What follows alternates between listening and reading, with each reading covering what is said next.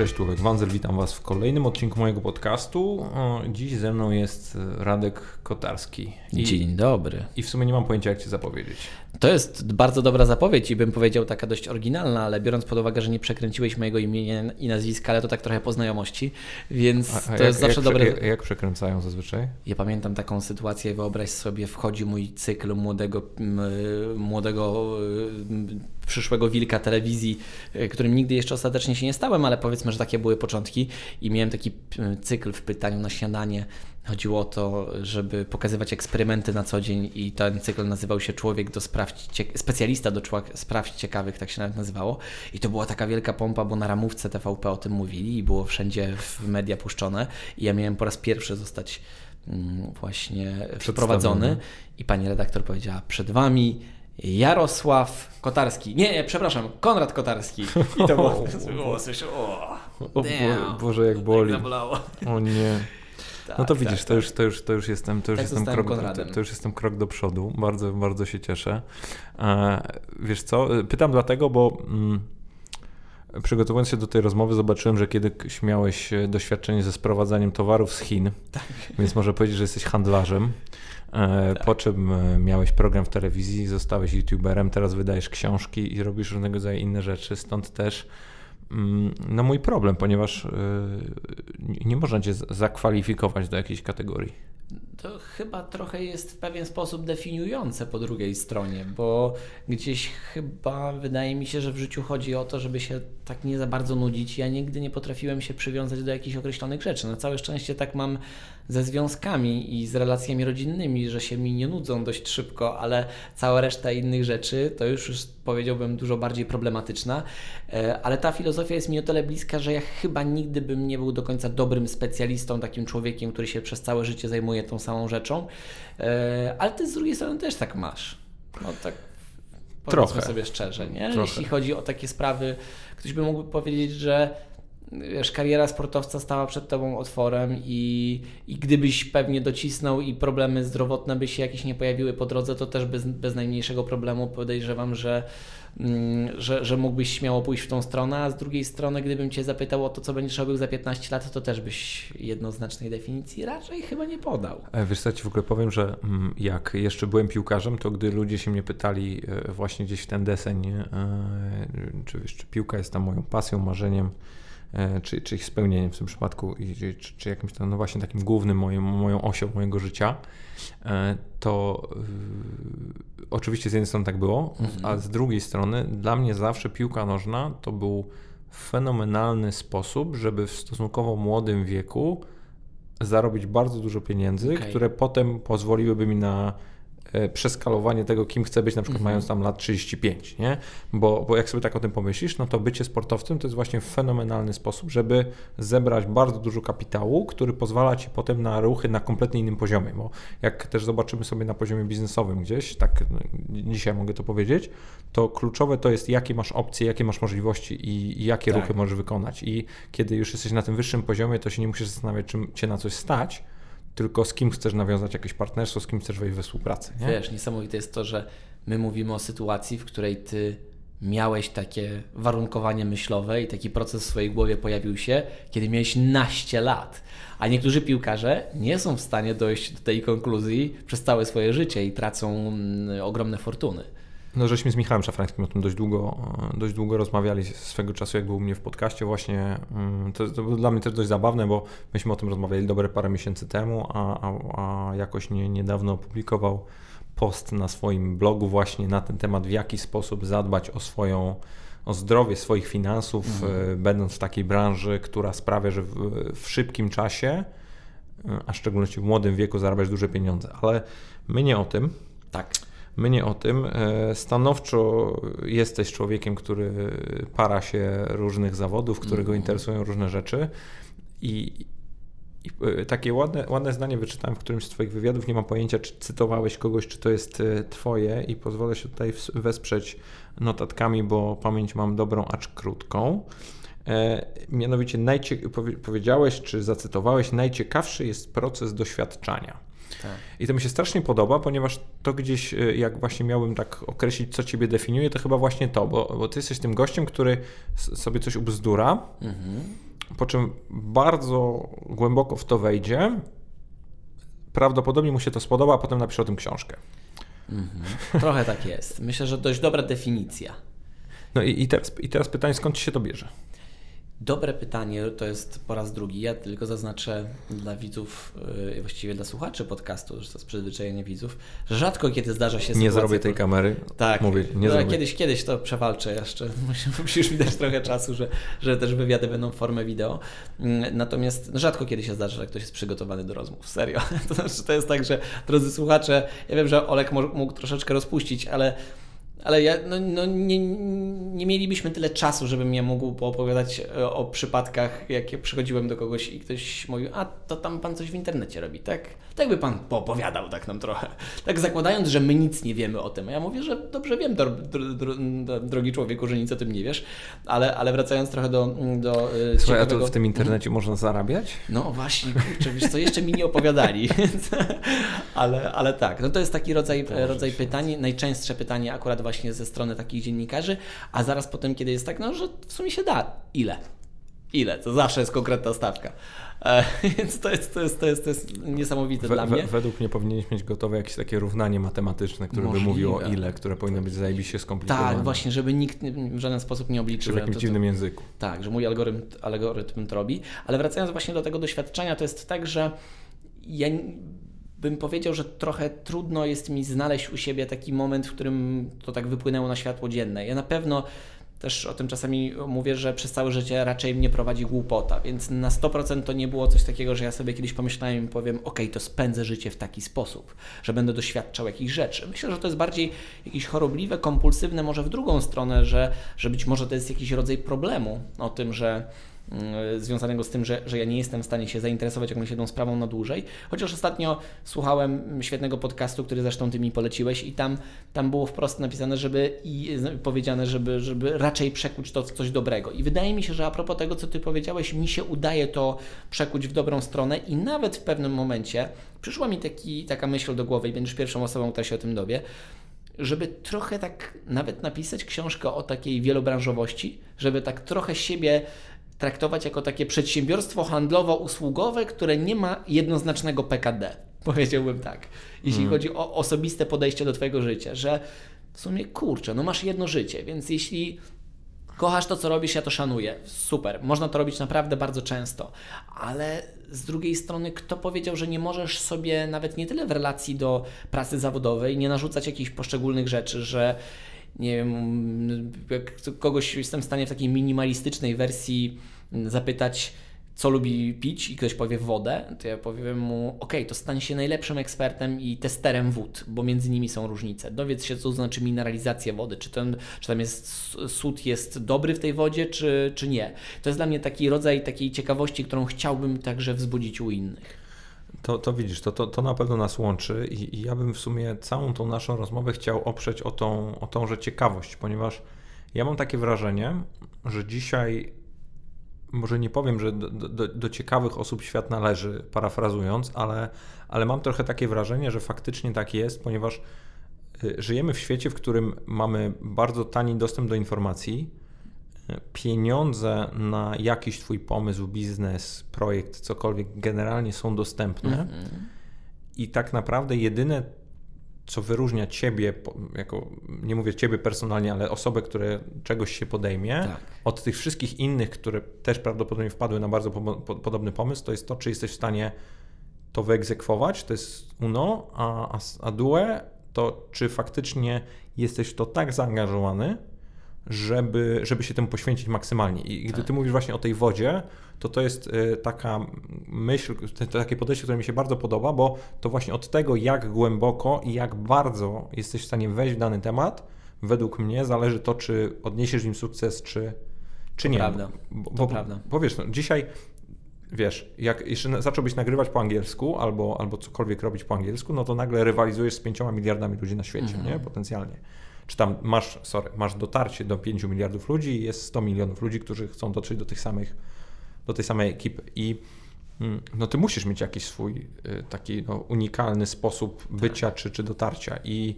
e, i, i gdzieś to jest chyba najfajniejsze tak z perspektywy jak patrzę sobie na internet, że, że ta możliwość się pojawiła i, i w ogóle wiesz, jakbyśmy rozmawiali, nie wiem, 15 lat temu, mhm. to to, o czym mówisz teraz, czyli bycie właśnie takim mm, różnym człowiekiem, co jak, nie wiem, dekadę, 5 lat, czy jakikolwiek inny okres czasu, byłoby niemożliwe. Oczywiście. Bo bariera wyjścia z miejsca, w którym jesteś, byłaby tak ogromna i ryzyko Pewnie. byłoby tak ogromne, że prędzej twoja żona by ci strzeliła w głowę, niż by się zgodziła na coś takiego, Pewnie. bo oznaczałoby to mega ryzyko dla twojej rodziny.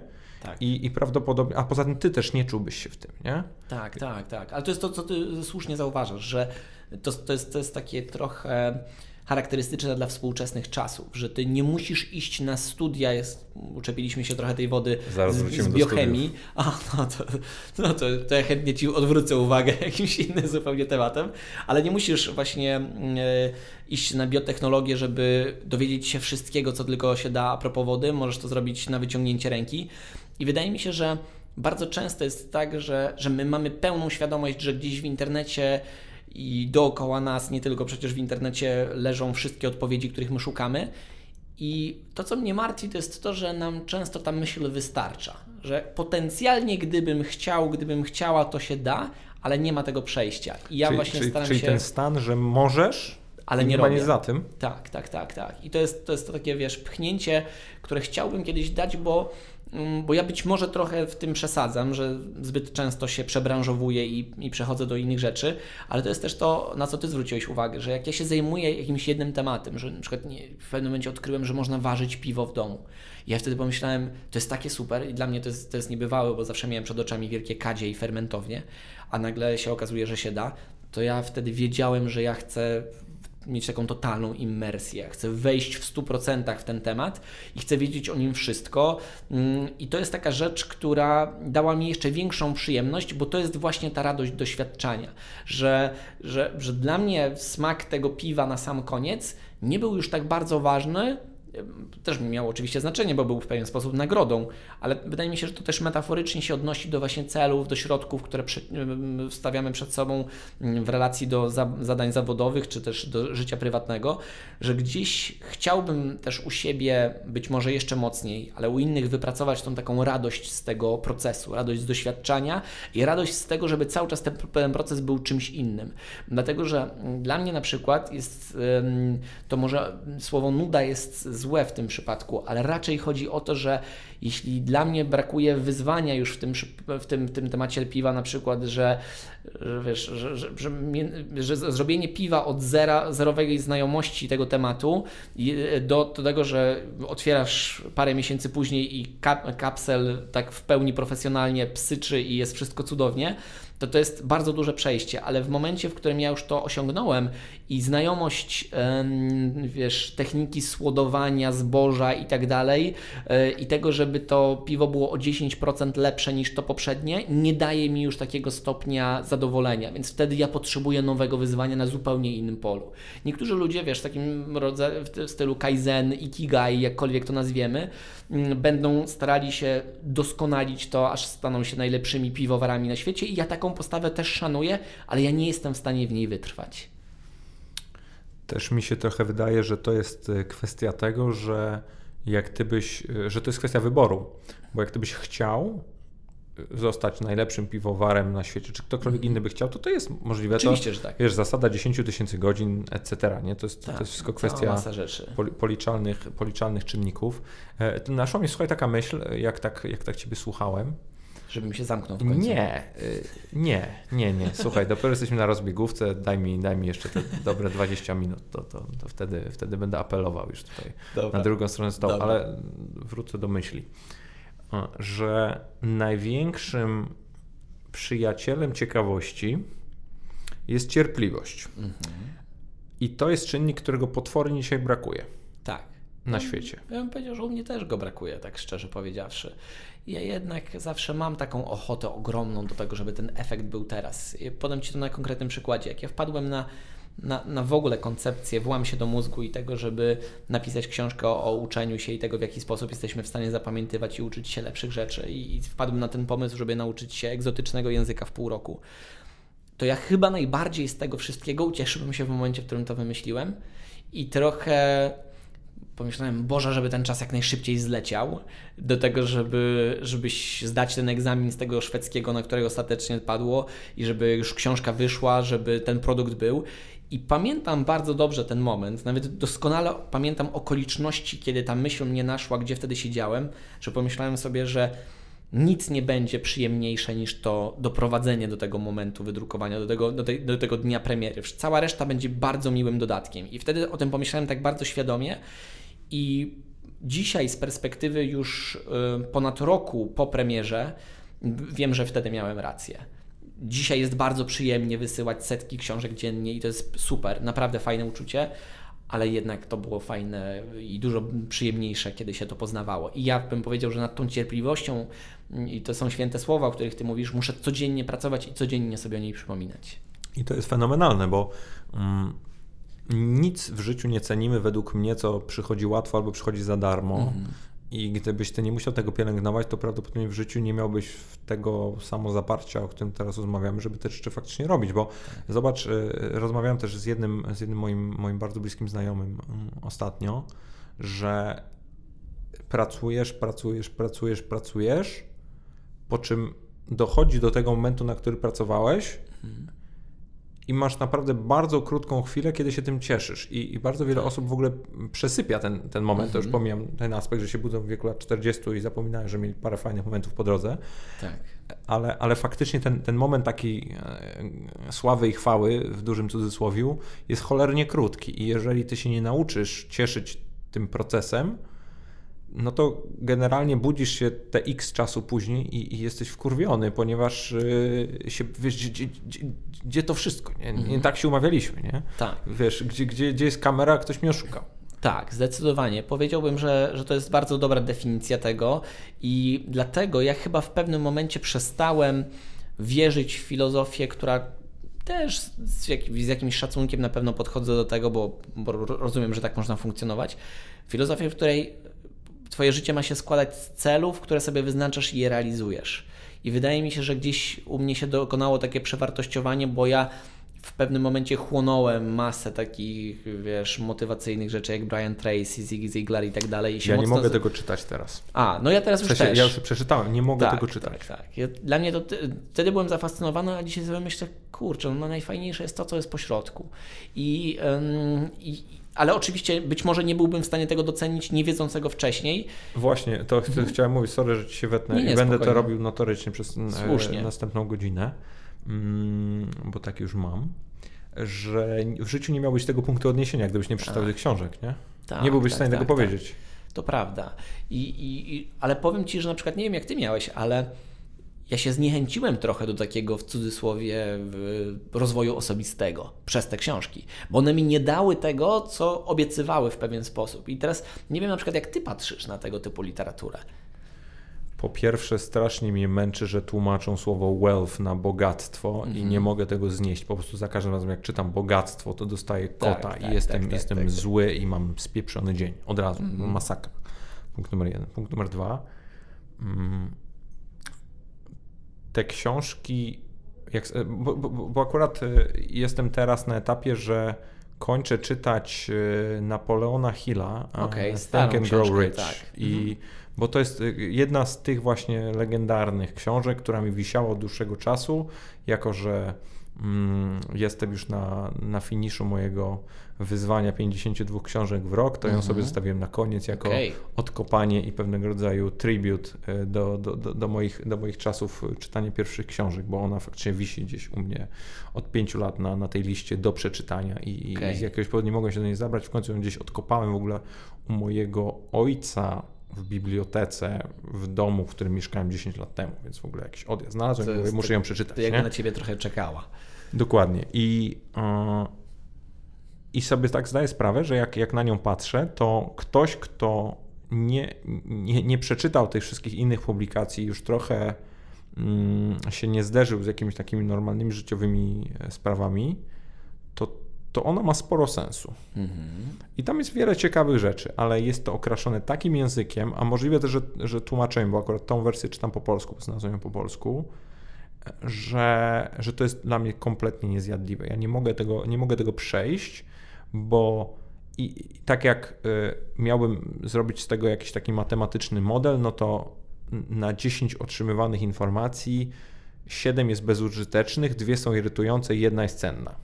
No, to takie, trochę małe, mała wartość zainwestowanego czasu. No, oczywiście. No i, i wiesz, i, i, z drugiej strony teraz mogę rzetelnie ją w miarę ocenić i tak uważam, że ona może być dobrą książką i wiele osób może z niej sporo wyciągnąć, bo ja też wiem, że e, na wszystkich działają trochę inne bodźce, mhm. ale, ale bym wrócił do rozwoju osobistego jako takiego, nie? Bo mm, zobacz, rozwój, rozwój osobisty dla mnie dzisiaj jest ma, ma, ma, jakby ludzie mają generalnie problem z definicją tego, ponieważ od razu jak myślisz rozwój osobisty, to od razu masz przed oczami wszystkich najznamienitszych coachów i, i trenerów mentalnych i, i tak sobie kompletnie o tym myślę, że myślę sobie o tym, że to kompletnie nie powinno tego dotyczyć i to nie o to chodzi, bo mhm. z, z definicji rozwój osobisty to znaczy praca nad sobą jako osobą, jako jednostką, jako mężem, partnerem, człowiekiem, synem, -hmm. ojcem, kimkolwiek i nad zastanowieniem się, jak ja mogę być bardziej świadomym człowiekiem na tym tak, świecie, w którym funkcjonuję. I, I jeżeli tak, taką definicję rozwoju osobistego przyjmiemy, to ta książka kompletnie na niego nie odpowiada, mm -hmm. bo ona mówi o tym, rozwój osobisty równa się zaróbmy dużo pieniędzy, bo wtedy będę szczęśliwy. Tak, oczywiście. Kompletnie nie o to w tym chodzi. To jest taka obietnica czegoś, czego jeszcze się nie ma, ale że to jak to przyjdzie, to będzie super. O trochę tak. I, i, i to jest taka rzecz, która powiedziałbym mnie najbardziej rozczarowała, że że wiesz, te cele nie muszą polegać na tym, że ktoś sobie kupi Ferrari, tylko ten cel może polegać na tym, że ktoś zmieni pracę na lepszą, dostanie 20% mm, podwyżki i ktoś w momencie, w którym zaprzęga całą tą machinerię wyznaczania sobie celów, a następnie ich realizowania, mm, czasami może się w pewien sposób rozczarować, że to jest tak na takiej zasadzie trochę it, czyż na pewno to, to, to, to o to chodziło, to całe, całe było to staranie i, i że mm, warto było tam jakoś się bardzo katować za to. Ja, ja, też rozumiem, że wyznaczanie celów w pewien sposób ma znaczenie, ale ja chyba jestem przede wszystkim mm, i podejrzewam, że jesteśmy tutaj zgodni, mm, że jesteśmy raczej y, przeciwnikami zażynania się i robienia sobie bardzo dużej krzywdy na rzecz jakiegoś takiego niesamowitego celu. Ja wi wiadomo, że to można postrzegać inaczej, bo jak ktoś się uczy języka, żeby go potem wykorzystać, to można powiedzieć, że to nie jest przyjemny proces, jest to w pewien sposób krzywda, ale, ale mi bardziej chodzi o to, że, że ktoś e, świadomie wyrzeka się takich, takich przyjemnych czasami sytuacji, motywów, które, które wcale, których wcale się nie musiałby wyrzec, żeby zrealizować dany cel. Trochę jestem przeciwnikiem umartwiania się i na przykład pamiętam, jak, jakby to było dzisiaj jak w którymś z nagrań Zig Ziglar powiedział wtedy, że when you are tough on yourself, life would be infinitely easier on you. I, i, i w takiej sytuacji, jak gdzieś to w pewnym momencie y, przyjąłem tak bardzo dogłębnie i pomyślałem, ok, jak ja będę dla siebie straszny, będę wstawał o 5 rano, będę się katował y, zapisywaniem celów rano, a wieczorem sprawdzał, czy je zrobię i żeby 12 godzin na 100% moje y, w ciągu dnia było nakierowane na realizację tego celu i on został potem osiągnięty, to tak sobie pomyślałem, że trochę zmarnowałem czas. I, i, i, i to jest rzecz, która mnie trochę martwi. Wiesz, co jest najgorsze w, tak, w, te, w, te, w tej historii? Mhm. Że następnego dnia zrobiłeś to samo. Tak, tak. I, i, ja na przykład, y, mi to kiedyś moja mama powiedziała yy, i strasznie mi to zapadło w pamięć, yy, pamiętam, że ja nie jestem dla siebie życzliwy. Mhm. Że ja o siebie nie dbam. Mhm. Ja mówię, w ogóle co ty do mnie mówisz? Przecież to nieprawda. Wiadomo. Właśnie ja wszystko robię tak jak powinno być, że dbam o to, żebym był tam, gdzie chcę być i, to przecież jest 100% w moim interesie i tak dalej, i tak dalej. Y, I ostatnio, ostatnio przeczytałem e, książkę albo, albo usłyszałem to w jakimś podcaście i to chyba powiedział e, Brian Czeski, z, mhm. z jeden z współzałożycieli Airbnb, albo któryś z takich właśnie powiedzmy high profile e, założycieli biznesów różnych, technologicznych, że fajnie jest czasami usiąść, szczególnie w młodym wieku, policzyć czas na godziny albo na minuty, mhm. przeliczyć, przepraszam, wziąć średnią, średnią długość życia i zobaczyć, ile czasu ci zostało. Mhm. Zdać tak. sobie sprawę, że jak masz, no w moim, ja mam 24 za chwilę, no to jestem circa gdzieś za 30% mhm. mojego tak. czasu na Ziemi no to generalnie tak cię łapie deprecha, że to w sumie gdzie, gdzie to Tak. wszystko poszło. I, i, I zaczynasz naprawdę zastanawiać się, czy ta minuta poświęcona na daną konkretną czynność faktycznie cię do czegoś zbliża. I, i ja naprawdę teraz y, po pierwsze doszedłem na przykład do wniosku, nie wiem, czy ty masz podobną obserwację, że mm, stuprocentowo najbardziej cennym moim aktywem i wartością, jaką w życiu mam, to jest mój czas. Tak. I mój czas jest y, dla mnie i najważniejszy, i najcenniejszy, przez co nie dam sobie go wyrwać i nie zgadzam się na to, żeby ktokolwiek zarządzał moim czasem, czy to jest y, w sposób zamierzony, czy niezamierzony. Nie? Tak, bardzo mi jest to bliskie. Nie wiem, czy udaje mi się to tak często zrobić na co dzień, jakbym chciał. A to jest inna kwestia. No nie? Bo, bo wiesz, y, słuchaj, y, dlatego wybrałem podcast, bo to jest fenomenalne miejsce, gdzie można się powymądrzać i nie ma to nic wspólnego z tym, co robisz na co dzień. Y, no nie, ale, ale taka jest prawda, bo, bo wiesz, ja wierzę akurat coś takiego, że im więcej pewne rzeczy wypowiesz, tym jest większe prawdopodobieństwo, że je zrobisz. Pewnie, oczywiście, zwracasz na nie uwagę. Szczególnie jak jeszcze opublikujesz to gdzieś, gdzie wszyscy mogą Pewnie. zobaczyć. Nie? Jest taki zajebisty patent, żeby się gdzieś zmotywować do czegoś, to że bierzesz określoną kwotę pieniędzy, która dla ciebie jest istotna, ustawiasz stały przelew, dajesz komuś kod do zautoryzowania przelewu i jako odbiorcę przelewu ustalasz organizację charytatywną, która wspiera jakiegoś rodzaju ruch, którego nienawidzisz. Przepraktykowałem tą metodę. Zajebista rzecz. Tak, zdecydowanie. Szczególnie w Stanach, gdzie jeszcze jest, masz ten publiczny wykaz osób, które wspierają dane, dane, dane fundacje czy jakieś tam Tak. NGOsy. No to już, to już, to już wspierasz podwójna kara wtedy. Tak, tam Ku zdecydowanie. Klux Klan. Ja, ja pamiętam, że na pewno miałem kiedyś taką akcję, jak się oduczałem przeklinania i to było 50 zł na bardzo znany powszechnie w Polsce cel, na który wpłaca wiele osób, zwłaszcza starszych, na to tak, tak to zakończę. ZUS? Dobry jesteś. E, ale nie, akurat to nie był ZUS, ale, ale, ale bardzo, bardzo, bardzo celna riposta. Mm, Natomiast e, nigdy to o tym nie pomyślałem w takim kontekście, wiesz, większych kwot i, i takiego, bym powiedział, masterplanu w tym, ale to jest naprawdę niegłupi patent. Nie, bo to musi być wiesz, coś brutalnego, nie? Szczególnie Tak. kiedy na, na, na pewnym etapie e, mniejsze kwoty mogą ciebie nie zaboleć i ty raczej sobie Oczywiście. tak myślisz, no dobra, to już pal licho. A, a faktycznie, jak wiesz, sobie pomyślisz, że na przykład musisz całe swoje oszczędności gdzieś przelać, to po pierwsze jesteś zły, po drugie, wiesz, Ale jaka bezcenna lekcja. No, no, no, a, po- a poza tym nie ma, nie, według mnie, nie, nie doszedłem do tego momentu, ale nie ma bardziej wstydliwego momentu niż sobie powiedzieć, albo takiego zawahania, czy na pewno chcę to zrobić, nie? Tak. To w ogóle już prawda. więcej lekcji nie potrzebujesz. To prawda, to prawda. Jest coś w tym, rzeczywiście, ale, ale na pewno chciałbym mieć mocniej to, co ty mówisz, żeby doceniać bardziej czas, który jest mm, mocno ograniczony. Była nawet kiedyś taka strona internetowa, na której wpisałeś swój aktualny wiek i ona ci pokazywała nawet nie tyle, ile czasu ci zostało, bo to też było fajne, ale, ale na przykład ile standardowych spotkań z rodzicami ci zostało, ile razy pojedziesz na wakacje, ile razy wiesz. O, wow. No, to już jest takie, że sobie myślisz, nie, to- to już- i to, to są już- naprawdę małe liczby, to właśnie było niesamowite. I jak o tym pomyślisz, to, no to wiesz, standardowo jeżdżąc nawet na wakacje dwa razy w roku i, i sobie myślisz, że tego na przykład 10 ci zostało, to już trochę bardziej się to docenia, docenia. serio. A to boli.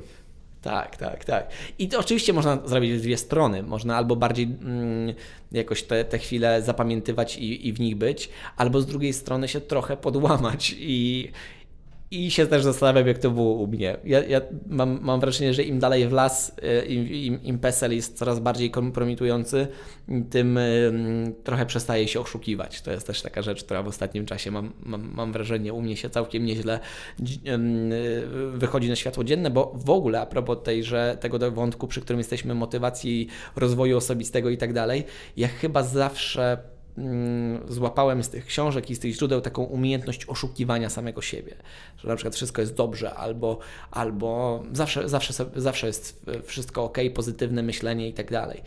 I, i- dzisiaj wiem, że znacznie zdrowiej i efektywniej, tak naprawdę, jeśli chodzi o rzeczy, o których mm, mówimy, jest, jest postawienie sobie spraw jasno zupełnie. Wiesz, co jest przewrotne, że mm, ja zacząłem inaczej na przykład definiować, czym jest ok, bo kiedyś ok znaczyło dobrze, a dzisiaj ok to jest tak, jak jest. Mhm, tak. I, i, I to, w co mówisz, że wiesz, że ty dalej możesz być ok, nie? I to w żadnym stopniu Tak. nie, nie, nie znaczy, że ty musisz być w super najlepszym, najlepszym nastroju i, i to jest totalnie ludzkie, że może ci być, nie wiem, źle, może być zły, niedospany, Tak. poirytowany. I trzeba o takich rzeczach mówić wprost. I a propos tego, co ty powiedziałeś, jest nawet taki ruch, ruch w Stanach, który jest nie przeciwko słowu OK, a przeciwko słowu fine. I jest świetna prezentacja, chyba na TEDxie, o, o człowieku, który mówi o tym, jak, jak straszne jest to słowo na F, F-word, e, które ma cztery litery. I wiesz, wszyscy myślą, że chodzi o fuck, a, a tak naprawdę na koniec dnia chodzi o fine. I on mówi, że fine jest dalece gorsze niż fuck. I, i, i stuprocentowo się też zgadzam z tym, co mówisz. Dużo TEDów oglądasz albo słuchasz? Tak, mm, dlatego że to jest chyba forma, która dość dobrze do mnie pasuje, bo, bo, bo jestem w stanie wytrzymać 17 minut na bieżni, nie dłużej. I to jeszcze raczej idąc bardziej w takim szybszym tempie niż biegnąc. Mm, I, i, I to jest taka rzecz łatwo konsumowalna, ale dzisiaj już mam tak, że trochę mi się tedy kończą, więc cieszę się, że mnie trochę zaraziłeś podcastami. Py, pytam dlatego, bo mm, ja, ja z kolei ostatnio TEDów zacząłem więcej słuchać, oglądać, bo też są w formie audio. Okay. Trochę y, czasem się to mija z celem, bo większość z nich ma jakieś mimo wszystko formy mhm. graficzne mm -hmm. i to się przydaje. Pewnie. I na przykład słyszysz śmiech z sali, a nie masz pojęcia o co chodzi, ale mm -hmm. jest to powiedzmy jakaś mała cena z zapłacenia za wygodę konsumpcji. Mm, ale pytam dlatego, bo mam takie wrażenie, że to jest niesamowite miejsce, w którym ludzie mogą wyrazić swoją kreatywność i mogą przekazać jakiś określony temat, który ich w danym momencie interesuje, bo to, o czym ty mm. mówisz, no to come on, to jest y, rzecz, która po prostu jak tylko umiesz się tym słowem bawić i jesteś w stanie jakoś tą swoją ideę fix ubrać, no to jesteś w stanie faktycznie zarazić tym tłumy. I tak to się gdzieś bardzo według mnie łączy z, z tą ciekawością, o której powiedzieliśmy, bo mm, według mnie, jak patrzę sobie na Twoje życie i, i na to, co Ty robisz, y, stuprocentowo właśnie y, prosperujesz, bo nie, nie powiem tylko zarabiasz, ale prosperujesz mhm. na tym właśnie, że potrafisz nadać odpowiedni kształt temu, czym się akurat zajmujesz, nie? Bo tak. jestem przekonany o tym, że jest, są setki tysięcy ludzi na świecie, którzy mają dokładnie tą samą zajawkę, jaką jest testowanie piwa albo uczenie mhm. się y, na czas języków. Tak. Tylko kompletnie nikt nigdy się w życiu o tym nie dowie poza ich najmniejszym jakimś tam kręgiem. I, i pytanie, co, w jaki sposób ty kultywujesz tą, tą taką cechę w sobie, żeby faktycznie też zarażać ludzi dookoła tym jakimś tą swoją daną zajawką? Tak, to tutaj są dwie rzeczy. Mm, po pierwsze, jest tak, że ja w pewnym momencie, też robiąc programy dla telewizji, zdałem sobie sprawę z potęgi formatu. Tego, że my jesteśmy w stanie oglądać familiadę po latach, kiedy ona została wyemitowana, czy jeden z dziesięciu, nie ze względu na, na trochę to, co w danym momencie jest, bo jak ja kogoś zapytam, jakie pytania były w familiadzie miesiąc temu, to nikt nie będzie tego pamiętał. Tylko my wiemy, że to jest w pewien sposób obietnica takiego dobrego spędzenia czasu, albo w jakiś określony sposób. I ja w pewnym momencie zadałem sobie takie pytanie, które też polecam każdemu. Czy my czasami nie jesteśmy w stanie swoich działań w pewien sposób sformatować? I to jest zrobić tak, że kiedy ja na przykład myślę sobie o czymś takim jak, jak nauka języka obcego dla eksperymentu i na czas w pół roku no, od, od zera do jakiegoś wysokiego poziomu, to zadaję sobie pytanie, że gdybym miał być to telewizyjne show, to co by się musiało stać, żeby kogoś ten temat pociągnął trochę i, i, i o, obszedł kogoś przede wszystkim. I to determinuje moje działania, bo ja wtedy na przykład wiem, że gdybym to robił dla siebie, dla szuflady, ja mógłbym wybrać dowolny język świata, zwłaszcza nawet taki, który byłby dla mnie przydatny i byłoby to super, mm, i po prostu sprawdzić, czy te metody działają. Ale w momencie, w którym wiem, że to jest format i to ma być show w pewien sposób, ja wtedy wiedziałem, że muszę wziąć moją żonę, założyć jej opaskę i powiedzieć: OK, wylosuj to. Wylosuj spośród 24 różnych języków. I, i odbyło się to poprzez wrzucenie, mm, odbicie piłeczki ping-pongowej, która wpadła do przypadkowego kubeczka. Mm, I to nagle zaczęło być dużo bardziej zabawne dla mnie przy okazji, bo wiesz, kiedy patrzysz, że wpadło to do kubeczka z napisami język szwedzki i moja pierwsza reakcja na to to jest słowo powszechnie uznane za wulgaryzm, bo tak bardzo byłem ucieszony z, tego, z wizji, że przez 6 miesięcy będę uczył się nie dość, że języka dźwięcznego, jak, jak, jak właśnie kaloryfer spadający z metalowych schodów, to po drugie poziomu w sensie użyteczności. E, tak, tak to było to słowo. Okay. Tak, chyba tak, albo nie pamiętam, albo coś, coś w tym stylu. Ale, ale to jest tak, że, że wiesz, to była dla mnie dramatyczna w pewien sposób informacja. Nie dość, że właśnie ten język jest nie, niedźwięczny, a to z drugiej strony jest taki, że tam wszyscy mówią po angielsku. ale mm, ja, ja autentycznie z moją znajomością szwedzkiego używałem go pięć razy w życiu, w tym ostatni raz, kiedy Wiktor Borsuk podszedł do mnie na jakimś evencie youtuberskim, googlowym i zaczął do mnie mówić po szwedzku po to, żeby sprawdzić, czego faktycznie umiem. Ja się autentycznie ucieszyłem.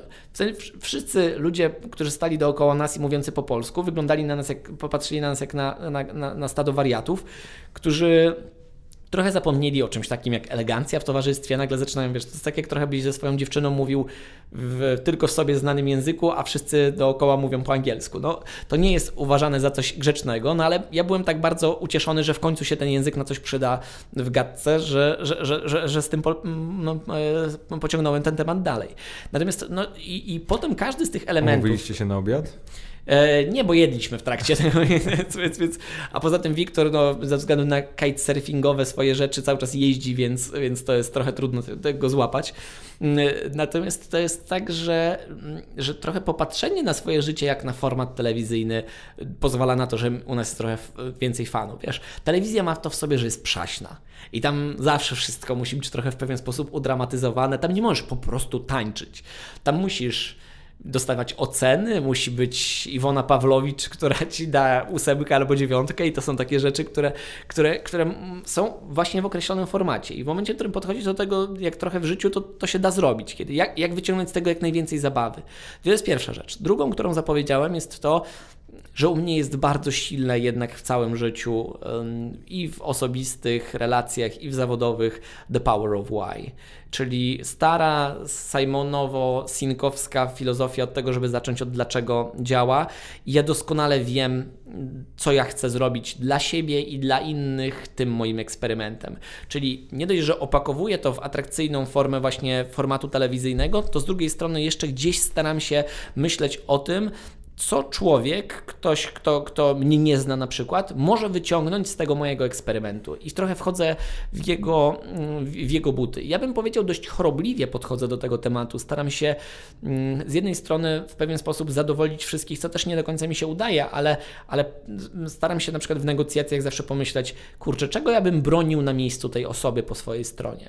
I czy ja mogę to zaadresować? Bo jeśli to dla mnie nie jest problem, to ja to bardzo chętnie zrobię. Ja na przykład bardzo często w momencie, w którym na przykład negocjuję pracujemy z autorami. Ja, ja, zadaję takie pytania, które, które wyrażają trochę troskę o to i mówię, czy na pewno jest wszystko ok, czy to jest dokładnie to, czego ty chcesz, bo jeśli nie, to my rozmawiajmy dalej. To jest, wiesz, w, w kontekście rozmów handlowych, sprzedaży, negocjacji, być może totalnie nieuzasadnione działanie, które nie powinno mieć miejsca, bo podważa trochę rangę biznesu, ale mhm. jednak dla mnie to jest ważne.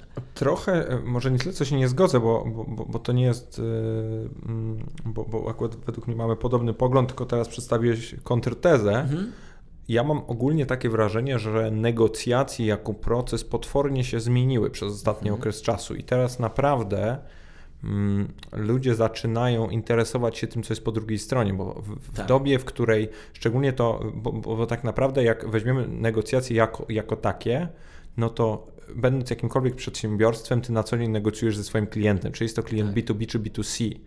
I szczególnie w, w, tym, w tej odmianie, kiedy masz klienta indywidualnego, to jest, jesteś podwójnie brutalnie weryfikowany na co dzień, ponieważ jeżeli ty nie dbasz o to jakoś, jakiś flow tej transakcji, to ty tracisz tego klienta. I, i wtedy niezależnie od tego, jak bardzo byś wydrenował tego człowieka i, i faktycznie wygrał, i tutaj pokazuję bardzo duży cudzysłów y, te negocjacje, to to tak naprawdę jest to potwornie perrusowe zwycięstwo, ponieważ ty później nie, nie masz podjazdu, żeby zrobić coś więcej. I, tak. i mi się wydaje, że szczególnie w, w dobie dzisiejszego świata, w którym raczej możliwości mamy multum i to ten finalny konsument wybiera, co może chcieć, czy na co ma akurat w, obecnym, e, w obecnej chwili ochotę, to, to, to, to, to wzmogło tą taką potrzebę wśród przedsiębiorców, żeby naprawdę zacząć się interesować tym, co sprzedajesz i do kogo to sprzedajesz, bo wiesz, kiedyś w latach, nie wiem, 50., to czego byś nie miał, to puszczałeś to w telewizji, po czym wrzucałeś to na półki do supermarketów i to szło. Oczywiście nie mówię o, o rynku polskim, tylko wówczas o jakichś gospodarkach zachodnich. No teraz, jak sobie pomyślisz o tym, że masz wrzucić kolejną, nawet weźmy książki, mhm. że tak powiem, twój, twój, twój temat y, nie wiem, jak duży wolumen książek jest sprzedawany na Amazonie, ale jest to ogromna liczba. Tak. i żeby faktycznie się przebić przez ten cały gąszcz tych książek, to i, i nie sprzedać ich pięć sztuk, no to faktycznie musisz mieć jakiś rodzaj lewaru na tego konsumenta. On musi z jakiegoś powodu tobie zaufać, że tak. ten jego czas nie będzie stracony. I, musi być to dlaczego. No i, i jak tak właśnie o tym mówisz, to mm, zastanawiam się, jak już sobie wymyślisz to dlaczego, mhm. to, to, to wszystko, co mówisz o tym formacie i o, i o tej całej historii, którą też sam sobie sprzedajesz w pewnym sensie, bo to jest też fenomenalne, tak. nie? że na tak. co, codziennie po prostu sam musisz na, na siebie nakładać wszystkie te, te maski, żeby, żeby samemu w to uwierzyć, to też jest gdzieś fajne. Pewnie. Mm, e, ale wracając do, do, do, do pytania, jak ty przekonujesz swoich najbliższych, czyli te osoby, które faktycznie widzą ten cały twój proces w sposób namacalny, do tego twojego dlaczego, bo ja wiem, jak ty przekonujesz konsumenta po to, mhm. żeby kupił, obejrzał, wysłuchał, coś z tym zrobił, ale jak ty przekonujesz Nataszę do tego, że mhm. nie jesteś jebnięty, że chcesz się nauczyć mhm. szwedzkiego w 6 miesięcy i prawdopodobnie będziesz musiał na to poświęcić bardzo dużo czasu, który pewnie mógłbyś poświęcić na coś innego. Tak, to, to jest o tyle ciekawa mm, obserwacja, że ja chyba o niej nigdy nie myślałem świadomie ja nigdy nie odbywałem tego typu rozmów właśnie z Nataszą, czy w ogóle z moimi bliskimi na zasadzie słuchajcie, ja teraz się muszę poświęcić, bo tak jest.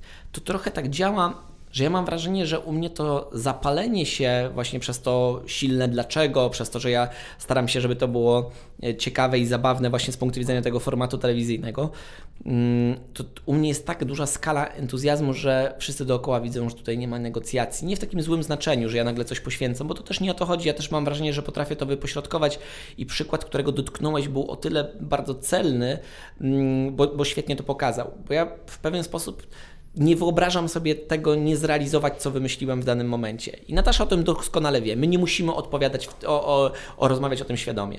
I bardziej staram się, żeby to było coś z drugiej strony dla, dla, być może, żebyśmy szerzej na tym skorzystali. Żeby ją, żeby ją tym zarazić? Żeby ona się też uczyła szwedzkiego. I tak zrobiliśmy. Moja żona wtedy była... E, nie pamiętam, którym miesiącu ciąży i ona sama późnym. doszła do tego wniosku, że powiedziała, że kurczę, ja już teraz mam taką, taką sytuację, że, że wiesz, taka praca producentki mm, telewizyjnej nie do końca już jest możliwa, siedzę w domu, trochę nie chcę zwariować i te lekcje szwedzkiego będą w pewien sposób taką receptą, żeby nie zwariować. I Natasza cały czas siedziała na lekcjach ze mną, my właściwie mieliśmy lekcje razem. Ja dopiero na pewnym momencie, w pewnym momencie tego wszystkiego, kiedy, mm, nie no, bym powiedział, że na tydzień przed porodem byliśmy normalnie na Żoliborzu u naszego e, nauczyciela szwedzkiego, się uczyliśmy jeden do jeden. Teraz na przykład w ostatnim czasie wpadłem na to, że chciałbym jednak trochę mm, doszlifować swoje umiejętności aktorskie, bo coraz częściej muszę ich używać i nie mam kompetencji i pomyślałem, jak zrobić tak, żeby to było jak najbardziej zabawne. I pomyślałem, jaka szkoła jest w stanie przygotować mnie w bardzo krótkim czasie, bo ja niestety nie mam też czasu na to, by pełniąc rolę mm, wszelakiego rodzaju, na to, żeby iść na studia aktorskie teraz nagle. Maksymalnie mi to, mi to skompensuje i skompresuje w, krót, w krótki miesiąc, powiedzmy, albo w kilkutygodniowy kurs. I znalazłem taką szkołę po długim researchu, to jest New York Film Academy, e, która ma oddziały w, oprócz tego, że w Nowym Jorku, jeszcze w Los Angeles i w Miami i pomyślałem, że po prostu zaaplikuję do nich. Trochę tak bez, bez wiary, że się uda. I wiesz, przeszedłem przez te wszystkie rozmowy wstępne, przez te weryfikacje i powiedziałem Nataszy wprost, to będzie, to jest, to jest dla mnie niesamowita szansa, bo będę się uczył od świetnych profesorów. Jedźmy tam razem, Zrób, zrobimy tak, że ty będziesz robiła stamtąd swoje programy. E, młody człowieczek będzie trochę w cieplejszym klimacie w zimę niż, niż tutaj i staram się organizować wokół tego życie całej rodziny. Więc, więc nie muszę kogoś do końca tego przekonywać do, do samego pomysłu, tylko bardziej ich przekonuję i trochę ich naginam na to, jak możemy z tego wszystkiego razem wyciągnąć coś fajnego. No i teraz wszyscy się nie możemy doczekać, kiedy tam pojedziemy. E, strasznie mi się podoba, e, jak, jak o tym opowiadasz, że w żadnym stopniu nie czuć od ciebie jakiegokolwiek przywiązania do stanu obecnego. Hmm. Że, że faktycznie możesz podjąć decyzję taką, chcę coś zrobić, i to nie ma takiego pytania, czy na pewno mogę, albo czy powinienem, albo jakiekolwiek inne ale, które by mówiło, że w sumie chyba nie jest to najlepszy pomysł, który mówi po prostu, dobra, to, to teraz już jestem na etapie, podjąłem decyzję, to, to na pewno chcę to zrobić, tylko teraz jest pytanie z kim, jak tak. i jakie jest najlepsze medium albo środek przekazu, którym może dany, dany gdzieś ten cel osiągnąć i że i, strasznie to jest też y, inspirujące na przykład z mojej perspektywy, gdzie no ja jeszcze nie mam, mam dzieci i, i dopiero jestem, przy, nie, nie, mam żony jeszcze, mam, mam, mam dziewczynę, z którą jestem dłuższy, dłuższy czas w związku i my dopiero uczymy się właśnie takiego Pewnie. wspólnego życia, e, że, że, że wy faktycznie razem gdzieś jesteście w tej, w tej relacji i, i tak sobie układacie to wszystko E, wokół, wokół pewnej idei, w którą w sumie oboje, oboje wierzycie, nie? Tak, zdecydowanie. I, I, to, jest, to jest fenomenalne, że tak naprawdę jak odrzucisz te wszystkie jakieś e, przywiąz... E, jakby to dobrze powiedzieć, mm, Wiem o co ci nie, chodzi. Nie tyle, co, nie tyle co ograniczenia, bo tak. to nie, tak. są, nie chodzi o ograniczenia, tylko pewne Takie utarte schematy przekonania, schematy, jakąś, jakąś taką formę, w której siedzimy. Nie ten taki, wiesz, jesteś zamknięty w jakimś kwadracie i ten kwadrat ma określone cechy i, I, ty zdajesz sobie nagle sprawę, że on ma drzwi, nie? I możesz tak. wyjść za te drzwi i, i tam dookoła też jest miliard innych rzeczy, które możesz zrobić. I, I to wszystko jest kwestia tego, jak się gdzieś dogadasz, bo e, też to, co chyba cechuje nasz świat obecny, to jest taka, taki fakt, że faktycznie, że to jest taka, taka, taka sytuacja, że możesz faktycznie zrobić wszystko, co chcesz i jeżeli ci się to uda, to nikt się nie będzie za to osądzał specjalnie, tak. bo nawet kiedyś, jeżeli wiesz, byś e, e, miałeś trzecie pokolenie jesteś czwartym pokoleniem prawników i nie będziesz prawnikiem, nawet jak będziesz super zajebistym biznesmenem, to i tak będziesz piętnowany i, i ludzie będą na ciebie patrzeć, e, wiesz, z e, nie do końca sposób e, pozytywny. I a, a mi się wydaje, że teraz już jesteśmy w takim momencie, w którym tego nie ma i że ty możesz... Zdecydowanie. Możesz, ty nie wiesz, musisz być prawnikiem. Nie, nie, nie, nie, nie, nie, nie. Ja w ogóle, e, słuchaj, no, e, dygresja, ale, ale muszę, muszę, do niej, muszę do niej pójść, ponieważ sam już trzeci raz do niej nawiązujesz e, i, i, uważam, że powinniśmy sobie szczerze powiedzieć, jak tutaj człowiek z wykształceniem średnim do człowieka z wykształceniem średnim. Aż niepotrzebnie było. trzeci raz, trzeci raz. E, to, i, to jest, i, to I w ogóle i to jest najlepszy przykład tej całej historii, że zobacz, e, jesteś generalnie, wydaje mi się, szczęśliwym facetem, robisz to, co chcesz, zarabiasz dobre pieniądze, e, rozwijasz się w trzech czy w czterech segmentach, masz fajną rodzinę, masz cały czas w głowie natłok kolejnych nowych pomysłów i nie skończyłeś studiów. I nie ma w tym tak. totalnie nic złego. No, zapytaj moją mamę. Ale, ale widzisz, ale, ale właśnie, ale nie, ma w tym nic złego. Nie, nie ma, zdecydowanie nie ma. I ja w pewnym momencie y, gdzieś parę osób telewizji śniadaniowej i tak dalej, w zależności od tematu, chciały ze mnie zrobić naczelnego przeciwnika studiów w Polsce, kim ja nigdy nie chciałem być, bo ja po prostu doszedłem do wniosku, że studia prawnicze nie są dla mnie i podjąłem taką decyzję dość późno, bo, bo właściwie na przełomie czwartego i piątego roku, kiedy już byłem na seminarium magisterskim. To powiem Ci, mój ojciec się przebił, on skończył piąty rok i nie napisał pracy. Niewiarygodne, czyli jednak. Pozdrawiam no, go serdecznie. Tak, zdecydowanie. Na 40 jest... urodzin dostał dyplom. O proszę. Od mojej siostry. O proszę, nieźle. Ale to już było bardzo blisko w takim razie. To się już nawet ładnie nazywa, to się nazywa bez absolutorium chyba, prawda? Studia bez absolutorium, tak mi się wydaje. E, ale w każdym razie to jest tak, że wydaje mi się, że to trzeba zawsze indywidualnie oceniać. Ja uważam, że może być tak, że studia mogą być niesamowitą przygodą i, i, da, i dawać dużo radości i wiedzy przy okazji, ale nie jestem przekonany, czy nasze pokolenie jest w stanie korzystać z tych studiów w taki sposób. Dla mnie ono zawsze było w pewien sposób taką raczej, mm, no mówiąc szczerze, trochę od, od, odzwierciedleniem tego, że chciałbym sobie przedłużyć młodość i trochę poimprezować dłużej. Raz, a dwa, druga dla mnie rzecz była ważna, żeby aspiracje rodziców y, w tym przypadku były zaspokojone. I nigdy na to nie patrzyłem na zasadzie, że to jest niesamowita możliwość chłonięcia wiedzy od wspaniałych profesorów, bo na pewno tak było. Ale ja tego nigdy nie patrzyłem na to i podejrzewam, że duża część naszego otoczenia tak nie na to nie patrzy. Wtedy szkoda trochę czasu. A nie masz trochę wrażenia, że właśnie nie do końca tak jest, że masz okazję czerpać od tych wybitnych ludzi i faktycznie obcować z fajnymi e, kolegami i koleżankami, bo faktycznie te uczelnie dzisiaj nie reprezentują tego poziomu i tego prestiżu, jaki był kiedyś? Na pewno tak, ze względu na to, że jak to się mówi, yy, trochę, trochę jest deflacja yy, w tym temacie, właściwie w tym przypadku inflacja, to odwrotnie, inflacja wykształcenia wyższego, to też trochę wynika z tego, że my po raz pierwszy mm, żyjemy w takich czasach, w których jednak nie musisz pociągnąć za kawałek sukni mm, brodatego pana z siwiejącą właśnie brodą i, i bez włosów, bo on jest chodzącą mądrością, bo jesteś w stanie wyciągnąć już dużo rzeczy samemu i, i uczyć się mm, niesamowitych rzeczy. E, I, I na pewno jest tak, że wiesz, ja też trochę się mm, powiedziałbym, no, staram ustawiać w roli teoretyka e, edukację, może nie systemu edukacji, ale tego w jakiś sposób właśnie zapamiętujemy, jak szkoła przygotowuje nas do, do uczenia się. I ja dzisiaj mam w dużej mierze krytyczne zdanie na temat metod, którymi się posługuje szkoła, czy też studia w zakresie tego, jak nam przekazuje wiedzę. I zgadzam się z Tobą, że to nie jest, nie, nie odpowiada współczesnym czasom, bo gdybyśmy się zastanowili nad tym, jak wygląda dzisiejszy schemat kształcenia, to cała edukacja edukacja do czasu y, pójścia na studia, no to jest pruska szkoła sprzed 200 lat.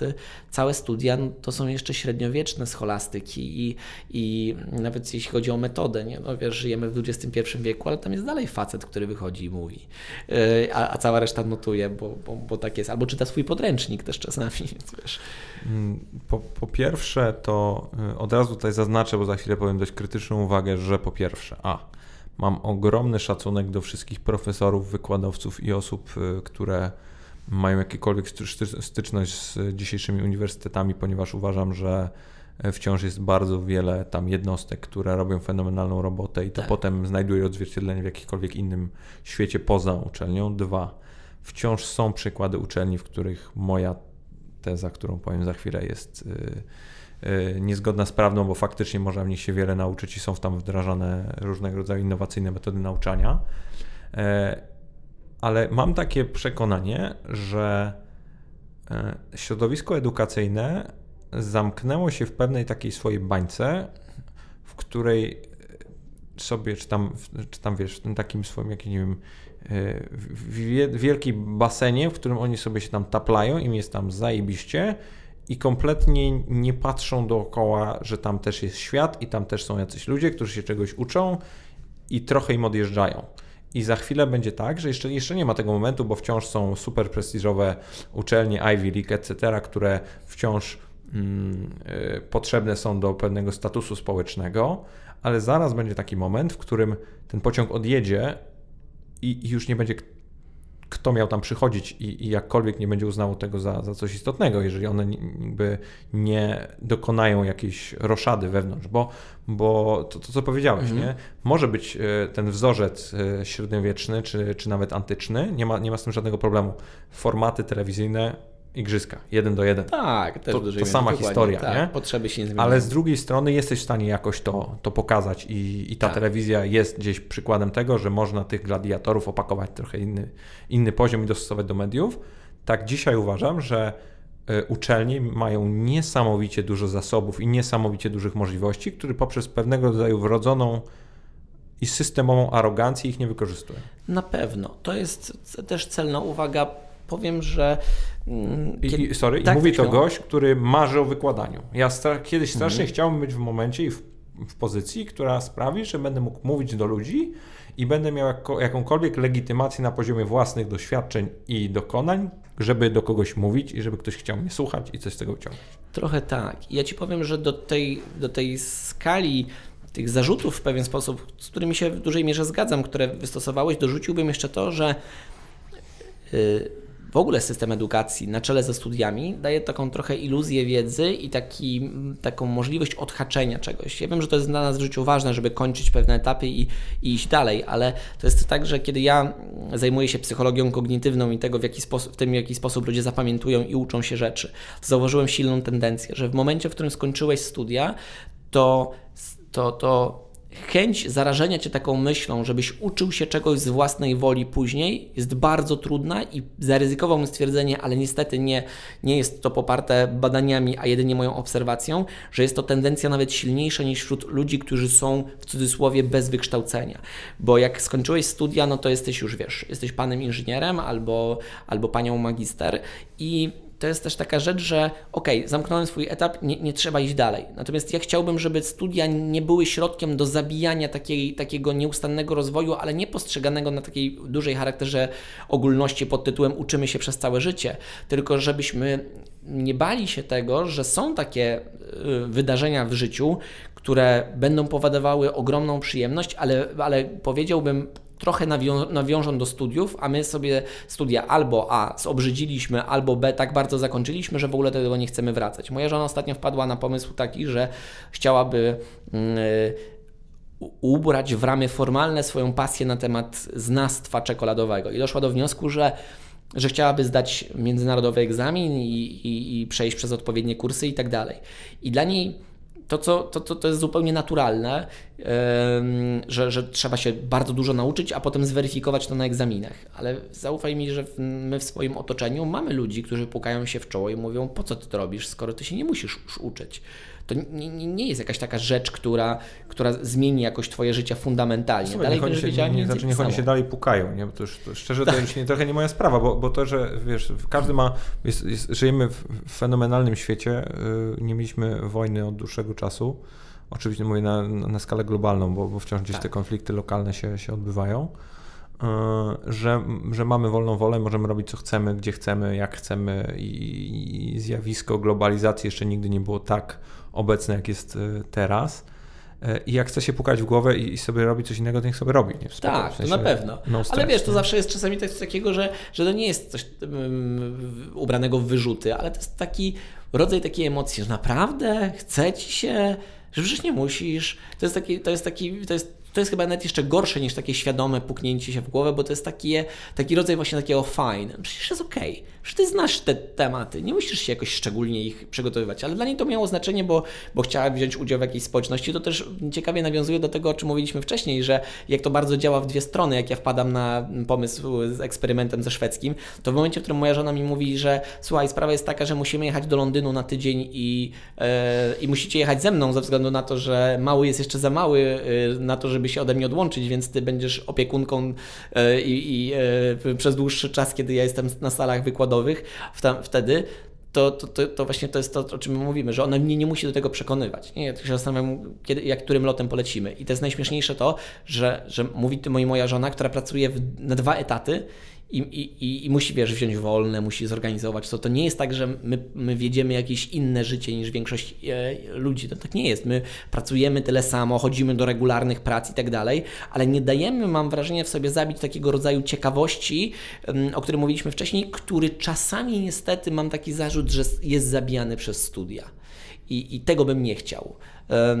Oczywiście to nie jest powód, dla którego ja nie skończyłem studiów w życiu. Ja takiego warunkowania nie myślałem. Nie, bo, Wiesz, to jest. Oczy, oczywiście. Mnie się po prostu tak zdarzyło, ale z perspektywy czasu uważam, że, że, że studia nie są konieczne tak bardzo, jeśli oczywiście nie musimy mieć jakichś, nie wiem, zawodowych uprawnień, które te studia dają albo wiedzy specjalistycznej w danym tak. konkretnym segmencie, bo mimo wszystko uważam, że znaczy, to, na przykład studia prawnicze, to obok tego, że musisz mieć bardzo określone formalne kwestie załatwione, to również mimo wszystko jest to jakiś sposób syntetyczny pozyskanie konkretnej wiedzy. Po części tak, ale ja Można się zastanawiać mhm. nad formą pozyskiwania tej wiedzy, tak. ale jest to jeden akurat jeszcze z tych typów studiów, który w miarę według mnie by się obronił w tym takim brutalnym bardzo codziennym, no, tak, tak, i oceniany i codziennym modelu. Ja też tak. tak myślałem do momentu, kiedy nie poszedłem na studia w Krakowie. Ja wiem, że to jest specyfika tych konkretnie studiów, e, że tam jest tak, że nie masz w, w obowiązkowych wykładów ani ćwiczeń i raczej nikt na nie nie chodzi. To tak, no, że ja spotykałem no, swoich, właśnie. wiesz,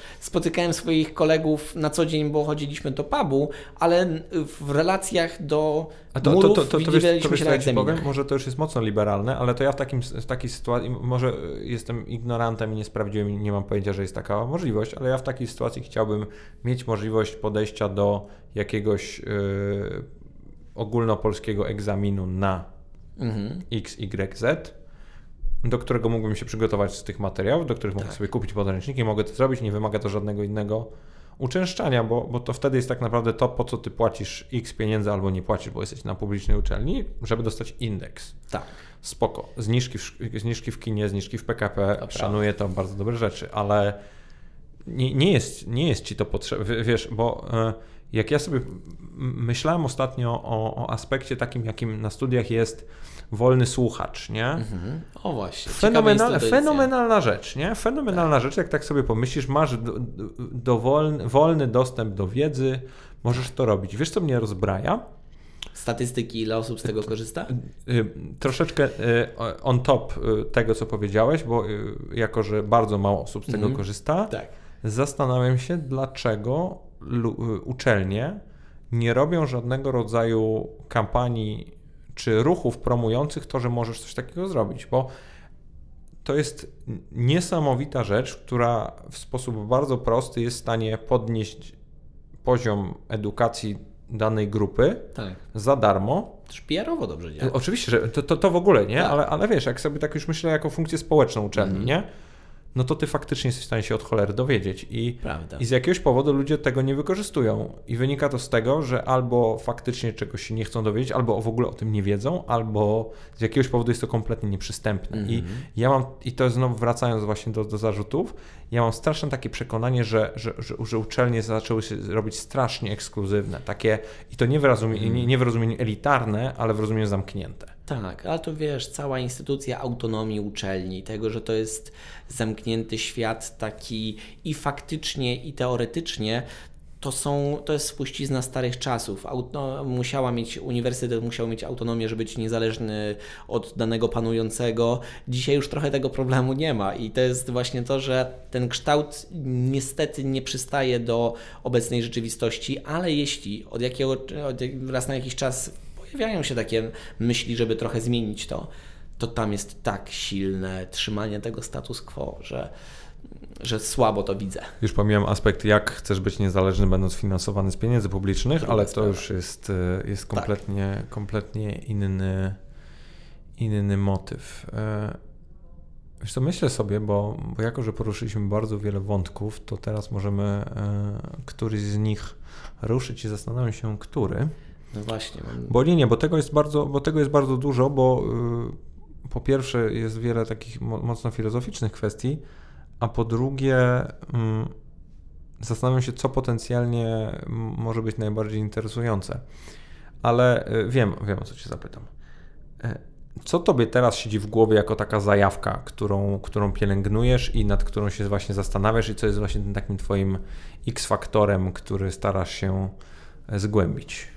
Tym momencie y, klasyczna szkoła aktorstwa komediowego.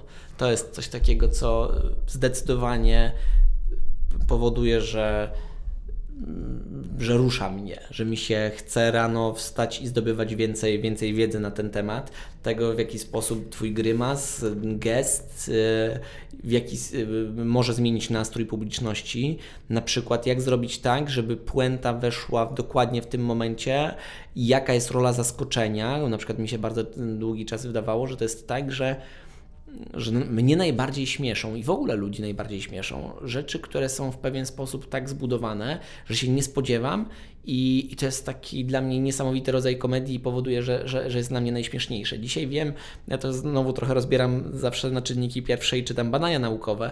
To też jest bardzo ciekawa rzecz, która jak się nad tym zastanowić, to rzeczywiście trochę tak jest, że wbrew pozorom, jeśli chodzi o aktorstwo komediowe i w ogóle o, o, o humor, to nas nie śmieszą zaskoczenia i puenty, które są kompletnie od czapy, których się nie spodziewamy. Mało tego, są trzy niezależne badania, które nam świetnie pokazują to, że, że ludzie się najbardziej śmieją z tego, co tak troszeczkę mogą przewidzieć. To jest też, gdybyśmy to przenieśli na ramy czy, komedii czy, slapstickowej. Czyli, czyli dostajesz e, jakiś incentyw, bo się domyślałeś, czyli już tak. jest ci dobrze, bo jesteś smart, a tak. przy tym a przy tym cię to śmieszy, bo jest a, to, a, a, a, z drugiej strony rozwija. To, otóż to, dokładnie. I to jest tak, że jak gdybyś miał klasyczną komedię slapstickową i jest parę postaci, które tam chodzi dookoła i leży skórka mm, od banana, to ty chcesz, żeby ktoś się na nią, o, o, nią poślizgnął. I jeśli by się zdarzyło tak, że się nikt na nią nie poślizgnie, a na kogoś spadnie, zawali się dach, to to nie jest rodzaj tego, te, tego komedii, pomimo tego, że tam jest zaskoczenie, które, którego ty pożądasz. I to jest też niesamowite, że taka bardzo teoretyczna wiedza u mnie na przykład spro, sprowadza się do tego, że ja ją potem jestem w stanie wykorzystać w roli. Pozwolę sobie na małą dygresję. Czy mhm. widziałeś kiedykolwiek człowieka, który się wywrócił na skórce od banana? Nie. To też jest nieco oprócz filmów oczywiście, to jest że nie. jak, to jest jakaś uliczna legenda. Ni, Tak. Nie znam nikogo, kto widział kogokolwiek, kto faktycznie... Tak, to prawda. czy- czy- czy- Jakby się nad tym zastanowić rzeczywiście.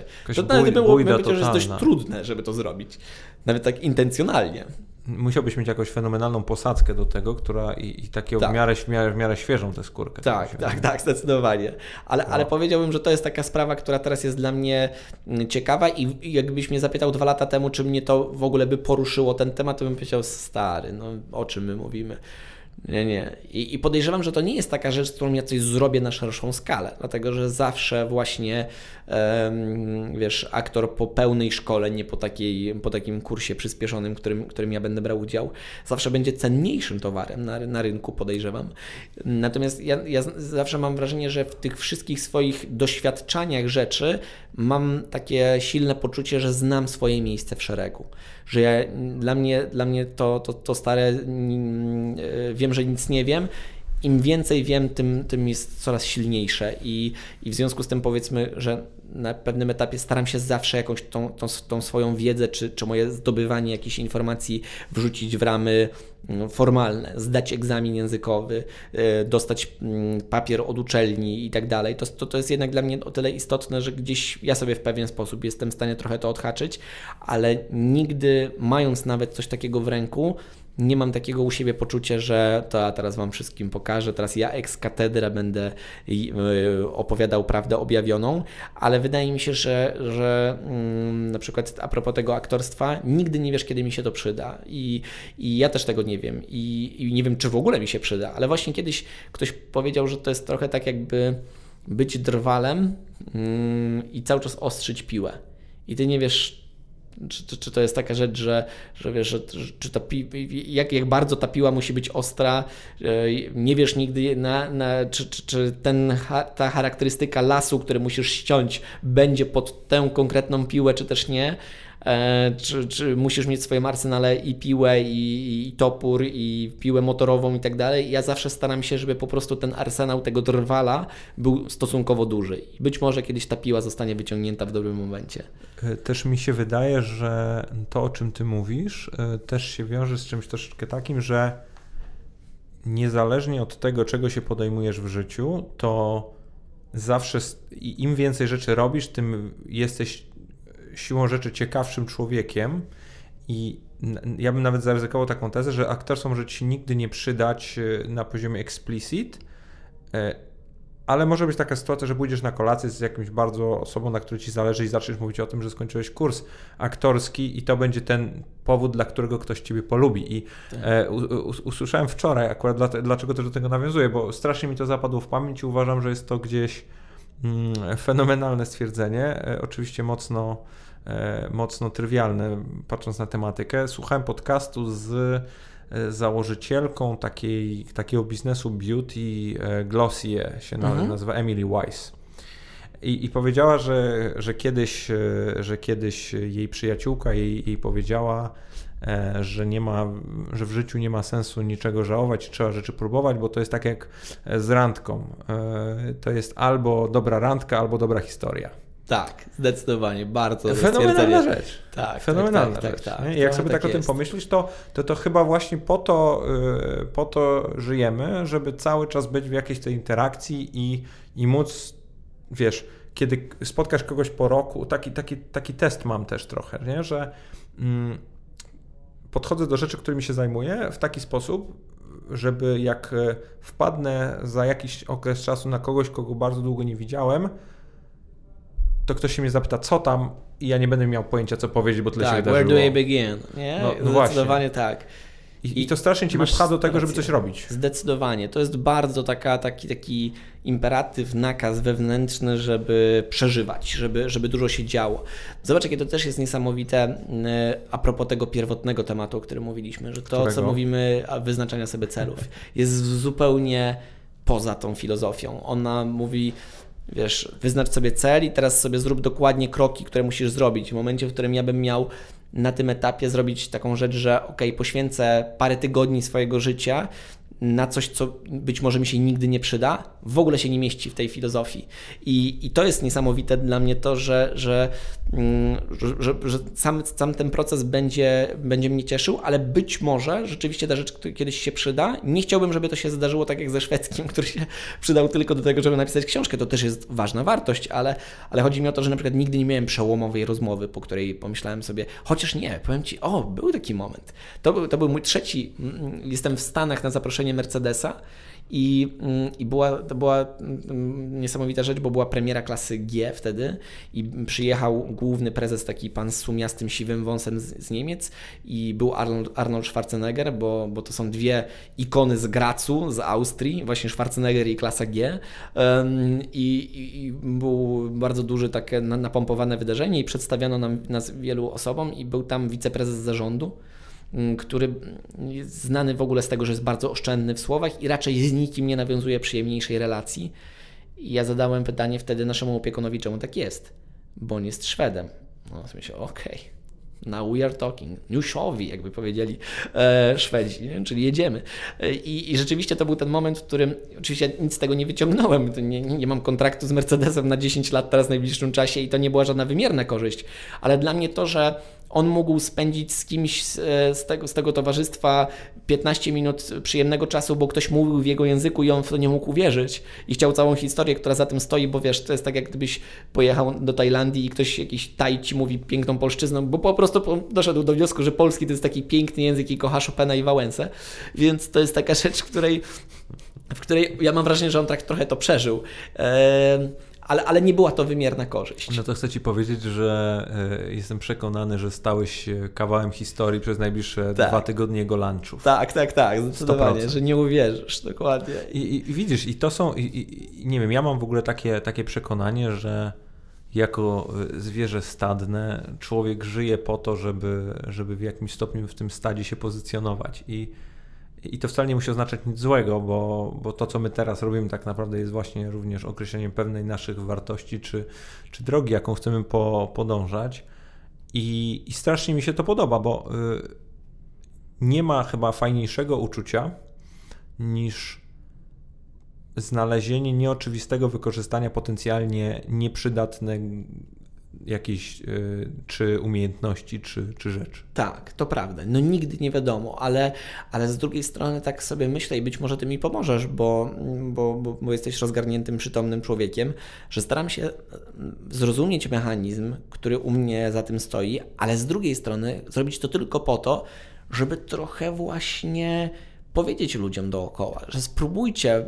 Ja wiem, że macie swoje 8 godzin pracy. Ja też jestem na 8 godzin w pracy, ale to nie zmienia faktu, że właśnie po godzinach mogę się interesować czekoladą, piwem, mm, językiem obcym i tak dalej. Zastanawiam się, czy to nie jest czasami rzecz, która jest w ogóle przy, mm, powszechnie użyteczna, bo na przykład w Stanach i, i, w Szwecji wiem, że na pewno tak jest. Nie, nie znam całej e, historii Europy Zachodniej w tym, w tym kontekście, ale na przykład silnym trendem obecnie jest to, że ludzie po 55-60 roku, roku życia uczą się języka obcego tylko dla samego faktu uczenia się, żeby zachować przytomny umysł i kiedy ten raz w roku wyjadą na wakacje i on się im przyda. A poza tym, ale to, to jest też związane z kwestiami demencyjnymi no i tak, z samą zdrowotnością. Zdecydowanie wiesz, akurat, tak. Bo ono, ono e, szczególnie w tych, w, tych, w tych środowiskach, e, w sensie w, w państwach rozwiniętych, wiesz, starzeje się społeczeństwo, musisz e, jako też jednym z głównych celów e, rządów, jeżeli chodzi o politykę społeczną, to jest właśnie w jaki sposób aktywizować osoby starsze, żeby one dalej były,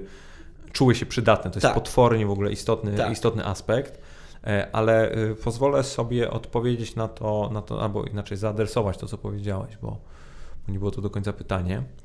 Mm, Trochę było do ciebie. Jak ty to widzisz? Mi się wydaje, że aby realnie ludzi do tego przekonać, mhm powinniśmy troszeczkę y, podejść do tego, za co oni są dzisiaj oceniani w życiu, albo co jest istotne z perspektywy ich funkcjonowania. Bo zobacz, że te wszystkie schematy, o których my mówimy, powstają troszeczkę dlatego, że my jako ludzie wpisujemy się w pewne ramy. Czy jest to rama rodzica, czy jest to rama dziecka, czy jest to rama ucznia, studenta, pracownika, mhm. pracodawcy, kogokolwiek. Jest jakiś set tak. zasad i reguł gry, w którym my się musimy wpisać. Jeżeli w Twoim środowisku pracy, albo jeżeli w Twoim e, środowisku domowym w Twoje wewnętrzne zasady byłoby wpisane, z jakiegoś powodu musisz rozwijać swoje, jakieś tam, poszerzać swoje horyzonty, mhm. bo coś, to wtedy miał być dużo większe prawdopodobieństwo, że ludzie będą to robić, bo jest jakiś generalny przykaz, w który oni się muszą wpasować, bo tak. nie wszystkie osoby mogą mieć ten drive, żeby chcieć to robić samemu z siebie, bo mimo wszystko, wiesz, ty to robisz dzisiaj dlatego, że pokonałeś bardzo określoną drogę, która cię sprawiła, że podbijałeś się od bardzo wielu ścian i doszedłeś do wniosku, że to jest jednak sensowne. Tak to wszyscy ci ludzie, o których my teraz mówimy, nie przeszli tej drogi i nie mają tej perspektywy. I my, ją, my musimy im ją albo w jakimś stopniu pokazać, albo jakoś narzucić, tak mi się wydaje. Mhm. A z drugiej strony mówisz o 8 godzinach. E, mhm. Ja też się potwornie zastanawiam nad tym, czy nie czeka nas ja, ja bo, bo dlaczego o tym mówię? Lubię sobie strasznie teoretyzować i, i zastanawiam się nad różnego rodzaju futurystycznymi scenariuszami, ale nie takimi w stylu, że będą latające samochody za, za lat mhm. tam 150, tylko raczej jakie mogą być kolejne takie makrotrendy, które wywrócą jakiś status quo, w którym my funkcjonujemy i wszyscy tak. mówią sztucznej inteligencji, etc. A ja uważam, że ktoś w pewnym momencie musi się zorientować, że ci twoi pracownicy to nie pracują 8 godzin, tylko pracują 3,5 mhm. i zostanie jakiś sposób y, odwrócony ten model, że będziesz rozliczany za efekty swojej pracy, a nie za dupo godziny. Okay. I wtedy nagle nie zrobi się 8, tylko zrobi się rano 4, wieczorem 4 i będziesz pracował z różnych miejsc na świecie, albo będziesz wybierał, czy chcesz pracować w biurze, czy nie chcesz pracować w biurze. No i wtedy kompletnie nagle twój dzisiejszy styl bycia zostanie wywrócony, bo ty już nie będziesz wstawał o 8 i szedł do 9 do pracy i wracał o 17, tylko będziesz musiał się zastanowić nad tym, jak podejść do wszystkich tematów dnia codziennego, bo ty nagle będziesz mógł sobie wyjść na spacer o 14. Tak, nie? to prawda. To byłby o tyle nawet w tym kontekście ciekawszy problem, nie problem, że mm, miałbyś wtedy taki i nakaz i większą trochę głowę mm, otwartą na tego typu rzeczy, o których teraz mówimy, czyli że, że, że istnieje życie poza pracą i istnieje życie poza czasem wolnym postrzeganym w kategoriach jako coś, co mm, często y, gdzieś tam spływa nam na utartych schematach. Ja mam zawsze problem tylko z tym zarażaniem pasją do tego podejścia, mm, że, że ja nie mam w tym żadnego interesu, żeby to szerzyć, ale z drugiej strony sobie myślę, że, że właśnie trochę życie jest za krótkie, żeby takich rzeczy nie próbować, ale zawsze się odbijam o to i nie wiem jak Ty na to patrzysz, że jak patrzysz na piramidę potrzeb Maslowa, to jednak potrzeba samorealizacji jest jedną z najmniej ważnych i to jest ta, ta, taka rzecz, która niestety mam wrażenie, powoduje, że zawsze coś innego jest ważniejsze.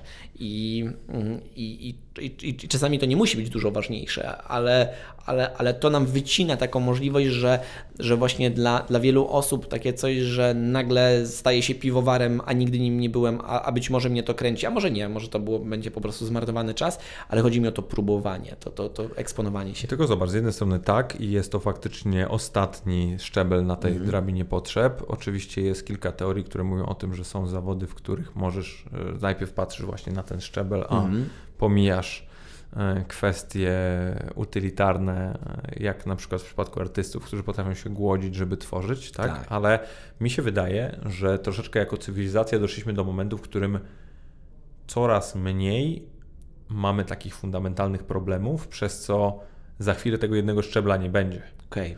Zobacz, e, nie wiem czy czytałeś, e, ja ci ją, zresztą inaczej, e, nie wiem czy przeczytałeś, ale wiem, że ci ją polecałem niedawno, jest ta mhm. książka Hansa Roslinga Factfulness się nazywa. Jeszcze nie, ale jest na mojej liście. To bardzo, to bardzo polecam każdemu, ponieważ ta książka napawa mnie niesamowitym optymizmem z perspektywy tego, w jaki sposób, w jakim momencie dzisiaj jest świat, jeżeli chodzi o pewne takie fundamentalne problemy, jak mhm. na przykład dostęp do pitnej wody, jak dostęp do podstawowych racji żywieniowych, jak poziom edukacji w krajach rozwijających się, to wszystkie te słupki, tutaj lekki spoiler w stosunku do książki, te wszystkie słupki idą w górę dużo bardziej niż nam się wydaje. Czyli my jako ludzie mamy poprzez mass media raczej pesymistyczne nastawienie w stosunku do tych mm.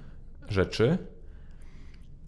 I jak sobie na to tak, tak popatrzę, to wydaje mi się, że jeżeli jeszcze troszeczkę jako świat e, popracujemy nad tymi kluczowymi aspektami, jakimi są właśnie podstawowe potrzeby, to dojdziemy do takiego momentu, w którym realnie my będziemy y, skazani na jakiś tam rozwój, bo to będzie jedyne, co nam Tak, zostanie. Bo potrzeba Bo samorealizacji. będziesz miał, będziesz miał Mhm. potrzebę przynależności, będziesz miał e, potrzebę jakiegoś tam spełnienia, sukcesu, tego typu rzeczy, no a potem będzie to właśnie co dalej. Tak, tak, tak. No Bo, oby tak bo, było, w ogóle już nie, mówię, już nie mówię o, o takim aspekcie, że przyjdzie sztuczna inteligencja, zwolnią miliard ludzi z pracy i będziesz miał universal basic income i Mhm. ludzie nie będą pracować i będą wpadać w depresję, bo nie będą wiedzieli, co ze sobą zrobić. No tak, tak. To już Są mówimy też- o mocnym odjeździe, Tak, ale, ale, już są dzisiaj, takie koncepcje, już które dzisiaj ludzie tak mówią o tym. No Bill Gates na to wskazuje bardzo mocno. nie? Wszyscy, wszyscy Tak. ludzie, którzy siedzą mocno w, w, w tym, w właśnie w sztucznej inteligencji. Tak, to prawda. No ciekawe. Wtedy na pewno więcej osób będzie oglądało mój kanał, to mnie ciekawi. Taka perspektywa, wiesz, No. trzeba będzie gdzieś tam trochę dorzucać do pieca bardziej. E, Słuchaj, bo y, ty zaraz musisz lecieć, a ja mam jeszcze co najmniej trzy rzeczy, które, o które chcę cię zapytać. Postaram się, żeby były one w miarę szczątkowe, żebyśmy się zmieścili w czasie. Y, Pierwsza rzecz jest y, taka, bo ona mnie dość, dość interesuje. Y, Jaką wartość albo jaką taką prawdę czy naukę, którą, która najbardziej wpłynęła na Twoje życie, wyniosłeś z domu i byś mógł się nią podzielić? Mhm. Y, U mnie to jest zdecydowanie mm, wartość, która też w pewien sposób, mam wrażenie, u mnie w domu była trochę przegięta. Ale zaraz powiem, jak to wyglądało z perspektywy nastolatka, że nie istnieje, nie istnieje coś takiego jak jakaś trudność albo problem. Czyli podam konkretny przykład ze strony właśnie nie, nierozumiejącego tego nastolatka. Mm, Ja jestem chory, mam gorączkę i mówię, tato, nie mogę iść do y, szkoły. Nie, no nie jesteś chory, spokojnie, takie rzeczy to w ogóle nie jest żaden problem. To jest na, od takiego poziomu zaczynając do tego bardzo takiego fundamentalnego, czegoś, czegoś się nie da, coś się nie, nie, nie, nie jest coś niemożliwe. To mój tata to bardzo szybko- ścinał. I mówił, "No to jest kwestia metody, to jest kwestia podejścia. U mnie to jest taka rzecz. Ym, Powiedziałbym, że ja w pewnym momencie musiałem nawet trochę zawalczyć u siebie i wypracować taką rzecz, że jednak są takie rzeczy, które, których, których się nawet nie, nie tyle, że się nie da, co, co nie powinno się tego ruszać, bo to u mnie na przykład mm, kiełkowało tym, że ja się wszystkim zajmowałem samemu. No bo wszystko dałem radę zrobić. Nie umiem montować? Super, zaraz, zaraz umiem. E, I, I gdzieś teraz się pod, powstrzymuję, ale to jest taka rzecz, która wydaje mi się, że gdy jest w zdrowej proporcji, to warto ją wynieść w domu, z domu, a jeśli tego się nie udało zrobić, to warto to przekazać swoim dzieciom. To jest taka rzecz. Zobacz też, że to, o czym ty teraz mówisz na zasadzie nie umiem montować, to się nauczy zamiast kogoś zatrudnić, to jest twoje, ale no też yy, raczej w tym przypadku twoje, bo to jest twój przykład, ale wszyscy młodzi ludzie popełniają ten sam błąd, bo to jest problem w interpretacji, a nie w samej zasadzie czy nauce, bo to my to źle rozumiemy, co dostaliśmy i to jest też... Yy, Tak. E, A to powiem Ci o tyle ciekawe, że mm, i, i fajne, bo z tej naszej rozmowy w pewnym sensie dałoby się to wywnioskować, bo faktycznie żyjesz gdzieś według tych zasad. I to ja też sobie strasznie to cenię w ludziach, kiedy faktycznie e, niezależnie od tego, jakie masz te zasady, czy jakie masz to swoje jakieś wewnętrzne credo, ale ty według niego żyjesz i, i jesteś gdzieś taki liniowy, spójny, jednolity, bo Tak. Ja mam straszny problem z ludźmi, którzy są, którzy fluktuują, którzy e, w zależności od tego, jak zawieje wiatr, są tacy bądź inni. To prawda. I, i, I po pierwsze przez to nie są przewidywalni, więc my nie do końca jesteśmy w stanie się do nich przyzwyczaić, a po drugie to sprawia, że w pewnym sensie nie chce mi się na nich tracić czasu, ponieważ cholera wie, co będą jutro. Tak, zdecydowanie. I to, i to jest taki, y, też się z Tobą zgadzam, to jest taki, ja nawet nie wiem jak to powiedzieć, gen taki, taki w pewien sposób zaradności, czasami właśnie tak jak mówimy, trochę do patologicznej y, skali rozciągnięty, ale na przykład wiesz co jest, y, jak powiedziałeś to tak poczułem, że mam na przykład taki dość dobry przykład na to, co mówisz a propos tego, jak to, co mamy wrodzone i gdzieś wgrane przez rodziców siedzi w nas silnie, ja na przykład dostaję, ci- mam na, autentycznie ciarki na skórze, jak ktoś mówi, że go coś na coś nie stać, w znaczeniu, że nie ma na to kasy. Ja nigdy nie mówię, że, y, że mnie na coś nie stać, mówię, że nie mam na coś pieniędzy. To jest stwierdzenie, którego używam. Dlatego, że ja pamiętam, zawsze mój tata to tak ścinał i ja tak nie, nie zgadzałem się z tym nigdy, ale też dzisiaj też tak ścinam, że, że ciebie stać na wszystko. Jeśli byś chciał, to byś dał radę to zrobić. Tylko po prostu w tym momencie nie masz na to środków, ale to nie znaczy, żebyś nie, nie mógł ich mieć. I ja chyba tym myśleniem gdzieś tak to bardzo zapamiętałem, że dzisiaj sam nigdy nie używam tego stwierdzenia, co nie zmienia faktu, że można nie mieć pieniędzy, tylko ja go po prostu trochę inaczej nazywam. Używam innego rodzaju słów, bo, bo u mnie w domu nie, nie było można mm, sobie pozwolić na to, że, że cię na to nie stać. Ty zawsze masz taką możliwość, że jak dociśniesz, to zrobisz. No to jest tak, jak ja chciałem mieć grę, to nie mówię na to, że, że, że, że mnie nie stać na GTA, tylko powiedziałem, ok, nie mam kasy, no to mój tata mówi, to w jaki sposób możesz ją teraz mieć? Po prostu, no i wiesz, tam wykonywałem jakieś, robiłem Pamiętam wtedy, żeby kupić GTA, to robiłem strony internetowe jakimś tam lokalnym przedsiębiorcom, bo, bo, bo wtedy mm, też trzeba było jakoś na to znaleźć i brałem na przykład 20 zł za to i myślałem, wiesz, tam stawiałem jakąś podstawową stronkę w, w HTML-u i, i w ten sposób zarobiłem na tą grę. I nagle, i zawsze było mi na nią stać, pomimo tego, że w danym momencie nie miałem na nią pieniędzy, bo, bo ten przykład tego, że mi się udało, pokazuje, że, pokazuje, że taka, taka semantyka tego słowa jest uzasadniona. Ale tak jak mówię, ja bym z tym bardzo uważał, bo, bo ja musiałem się gdzieś z tego wyleczyć, ale to jest taka odpowiedź na Twoje pytanie.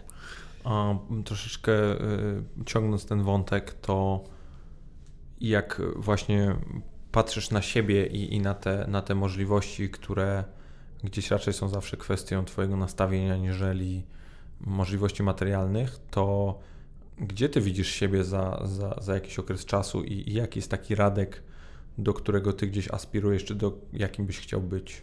Mhm. Czyli właśnie biorąc pod uwagę, że nie mam tutaj wyznaczonego bardzo konkretnego celu. I to właśnie nie chodzi o cele, raczej, tak. raczej nie wiem, nie wiem, czy ty o tak siebie, tak, tak, nie, nie, wiem, czy ty tak może doprecyzuję to pytanie, bo y, ja na przykład mam coś takiego i to może, może być chore, ale ja jestem przekonany o tym, że ja już co najmniej czterokrotnie widziałem siebie za 50 lat. Śniło mhm. mi się to kilkukrotnie, ten okay. sam sen i ja to widzę. Mhm. Co I pytanie, czy masz coś takiego? Czy nie możesz powiedzieć? Nie chcę powiedzieć. Dobra, kiedyś Ciebie... Bo może to zostać źle zrozumiane, Dobra, nie chcę okay. powiedzieć. Dobra, to, to, to powiem Ci, że... Ale Ty będziesz dobrze zrozumiany, więc powiedz.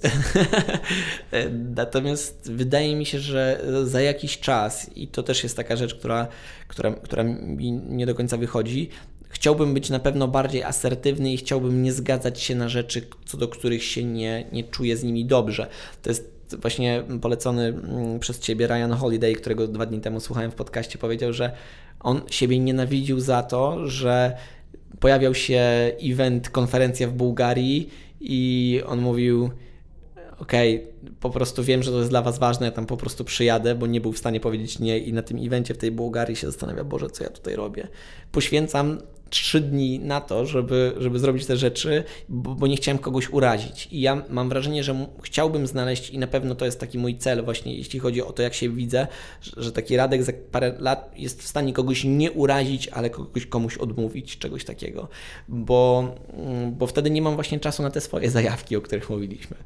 Powiem Ci, że w takiej sytuacji to Ci mogłabym polecić dwie książki i jedną, jeden taki patent E, pierwszą książkę jest e, człowieka, który przeprowadzał A, The Power of No. The Power of No. Tak. Ja ją przeczytałem, jest bardzo dobra. Jeśli jest przede mną. E, po drugie, w książce Tima Ferrisa The Tribe of Mentors mhm. jest, są trzy osoby, które odmówiły mu wywiadu do tej książki, ale tak bardzo go urzekły odmową, że opublikował ich odmowę. Okej, okay, nieźle. E, więc bardzo polecam, bo też konstrukcja myśli i, i, to, w jaki sposób oni odmawiają, jest, jest fenomenalna. E, a poza tym też mi się wydaje, że to jest tego typu czynność, której też możesz się nauczyć i na którą możesz sobie wypracować pewien model, którym będziesz za każdym razem uzyskiwał taki sam efekt. I to jest troszeczkę tak, jak masz draft maila, który wysyłasz tak. do różnych ludzi, bo wiesz, że masz większe prawdopodobieństwo, że ktoś ci na niego odpowie. To, tak. to jest trochę ten sam, sam case. Tak, I, tak, i to, tak. jestem przekonany o tym, że to można jakoś zhakować. Okay. No to mnie rzeczywiście pocieszyłeś w tej myśli. Okej. Okay. E, no dobra, Radziu, to e, mogę mówić Radziu? W ogóle mówię do Ciebie problemu, Radziu, tak. bo tak w sumie sobie nie zdałem sprawy. nie, nie, e, na przykład miałem ostatnio do czynienia z taką, z taką jedną dziewczyną, która przychodziła do nas do pracy, w sensie rozmawialiśmy o przyjściu do nas do pracy i, i ona faktycznie bardzo przywiązywała dużą wagę do po, po, po, po posługiwaniu się jej pełnym imieniem. Okej, I bardzo nie typy. lubiła, gdy mówiło się jakimkolwiek zdrobnieniem bądź e, formą skróconą. Że nie ma być Asia, tylko ma być Joanna. Na Czyli przykład. Janno, y, tak, Na tam. przykład, czy, czy Aleksandrze, czy, czy, czy No, Radosławie. ale ty mówisz Olek. nie? Jarosławie, ja w ogóle jestem Olek. W sensie, ja mam Ty jesteś- Aleksander w paszporcie, A, okej. ale ja jestem Olek od zawsze. I, Okej. I nigdy nie było inaczej. E, Teraz tylko mam, mam, pewien, mam pewien tutaj mm, pewną taką też anegdotycznie powiem e, śmieszną sytuację, bo e, moja dziewczyna mówi do mnie Sasza. A, bo jest Aleksander, to Aleksander jest w- zdrobniały, w to jest Sasza, jest Sasza, dokładnie. No, Więc jestem Sasza. E, Ale wracając do, do, do wątku, do, do którego chciałem zmierzać. mm, Zresztą też od, od, od dłuższego czasu mam, mam taką, taką rzecz w, w moim podcaście i to w odsłonie sportowej, i to w nowej już.